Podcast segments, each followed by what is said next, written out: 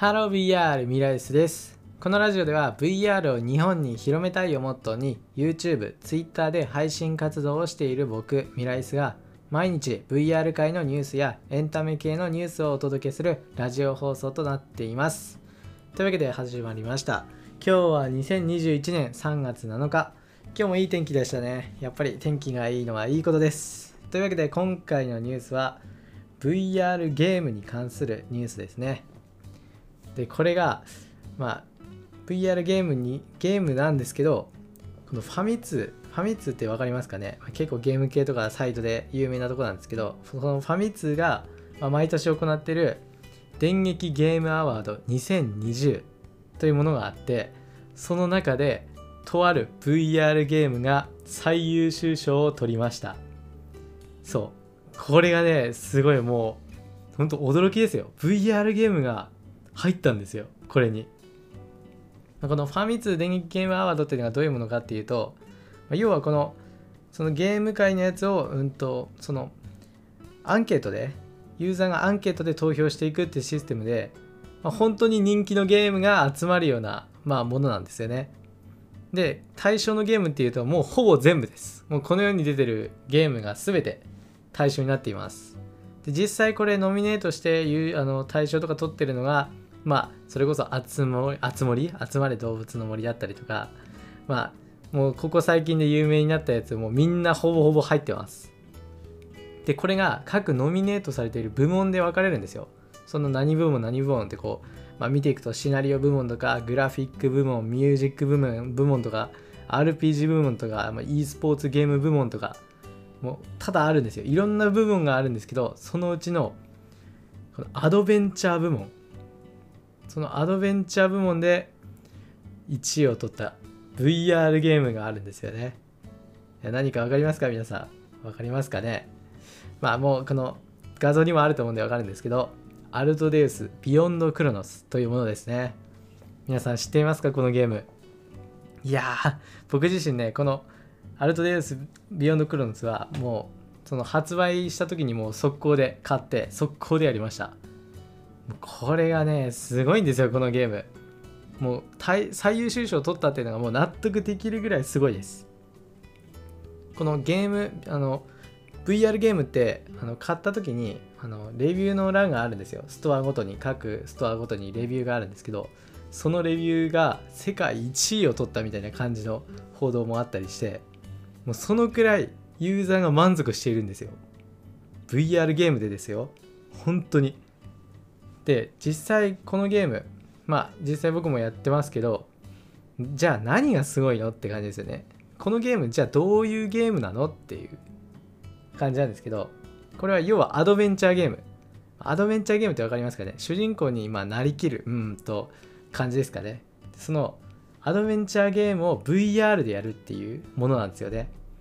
でこのアドベンチャーゲームと VR ってすごい相性いいんですよね。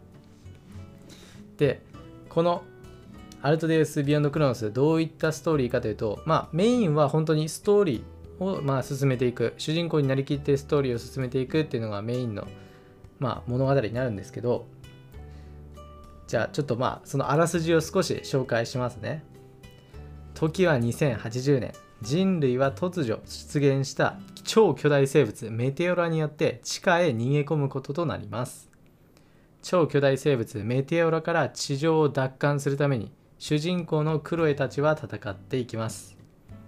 このゲームではプレイヤーがクロエの視点になりストーリーを進めていく VR インタラクティブストーリーアクションゲームとなっていますということです。長いですね VR インタラクティブストーリーアクションゲーム。よし言えた。でこれじゃあどういうことっていう話なんですけど、要は主人公はクロエです。でクロエは女性なんですけど、そのクロエが地上に出てくるそのメテオラ、超巨大生物です。本当にでかいです。でその生物たちと戦っていく物語なんですよね。これ実際最初の冒頭の方でそのメテオラと戦うんですけど、主人公のクロエはそのマキアっていう超巨大な、分かる人は分かるかな、エヴァですね、エヴァンゲリオンに乗るみたいな感じなんですよ本当に。もう本当にそのまんまなんですよ。実際に乗って操縦したりしてその体感がすごいですよ、これ。もう本当に初めの方で、ゲーム始めてすぐで来るんで、これが。いや、これがね、もう凄まじい。こんな VR 体験できんのかっていう感じで、もうロマンですよ、ロマン。もう楽しすぎて。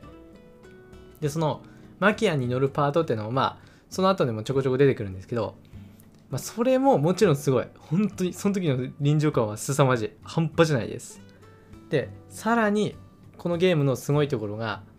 要はストーリーを進めていくんですよね。その物語に出てくる登場キャラクターと話をして、でその話をした時に答えるんですよ。その答える時に自分で選択肢を選ぶんですよね。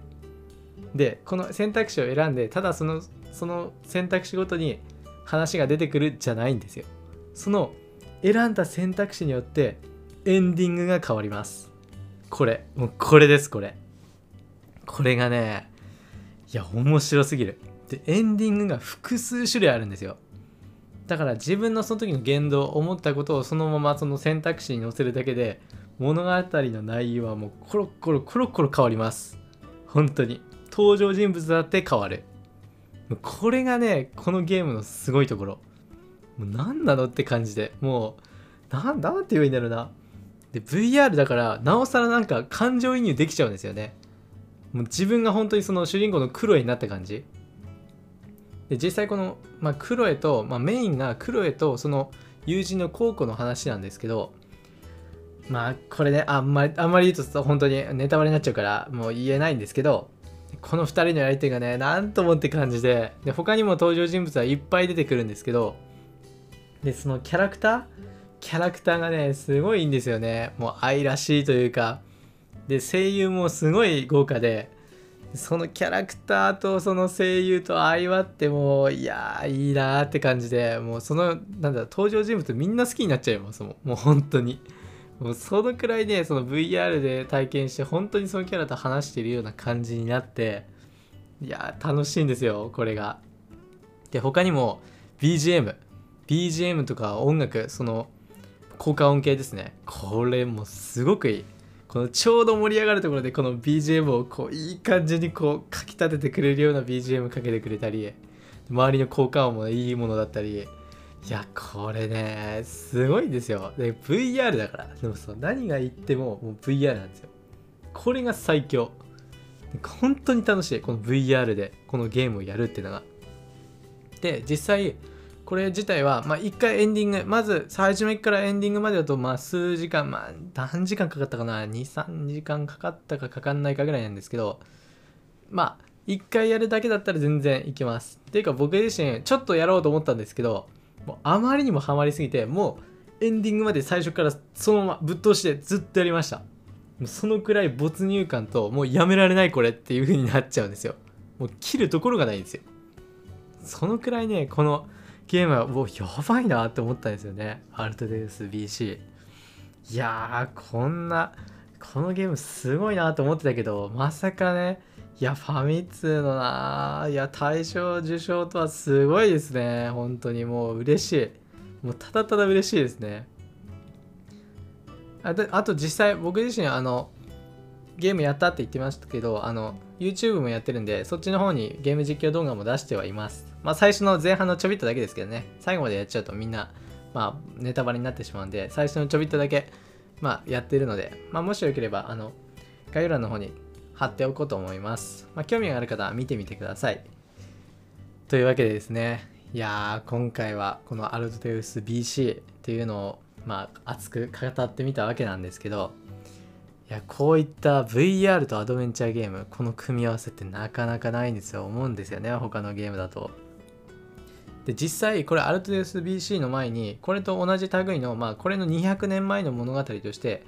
東京クロノスというものがあります。でこれは まさに本当に前作なんですよ。この東京クロノスっていうのが前に発売されて、で今回アルトデウス BC っていうのが次の自作として発売されたってものなんですけど、実際この2つがそこまで関わりあるかって言われたら、そこまでではないんですよ、本当に。どっちも単品でやっても全く違和感ないぐらいなんですけど、それで、どうなんだって話なんですけど、でもその、アルトデウス BC じゃなくて、東京クロノス。これもね面白いのでね、ぜひちょっと見てほしいです。まあ、こっちは本当に物語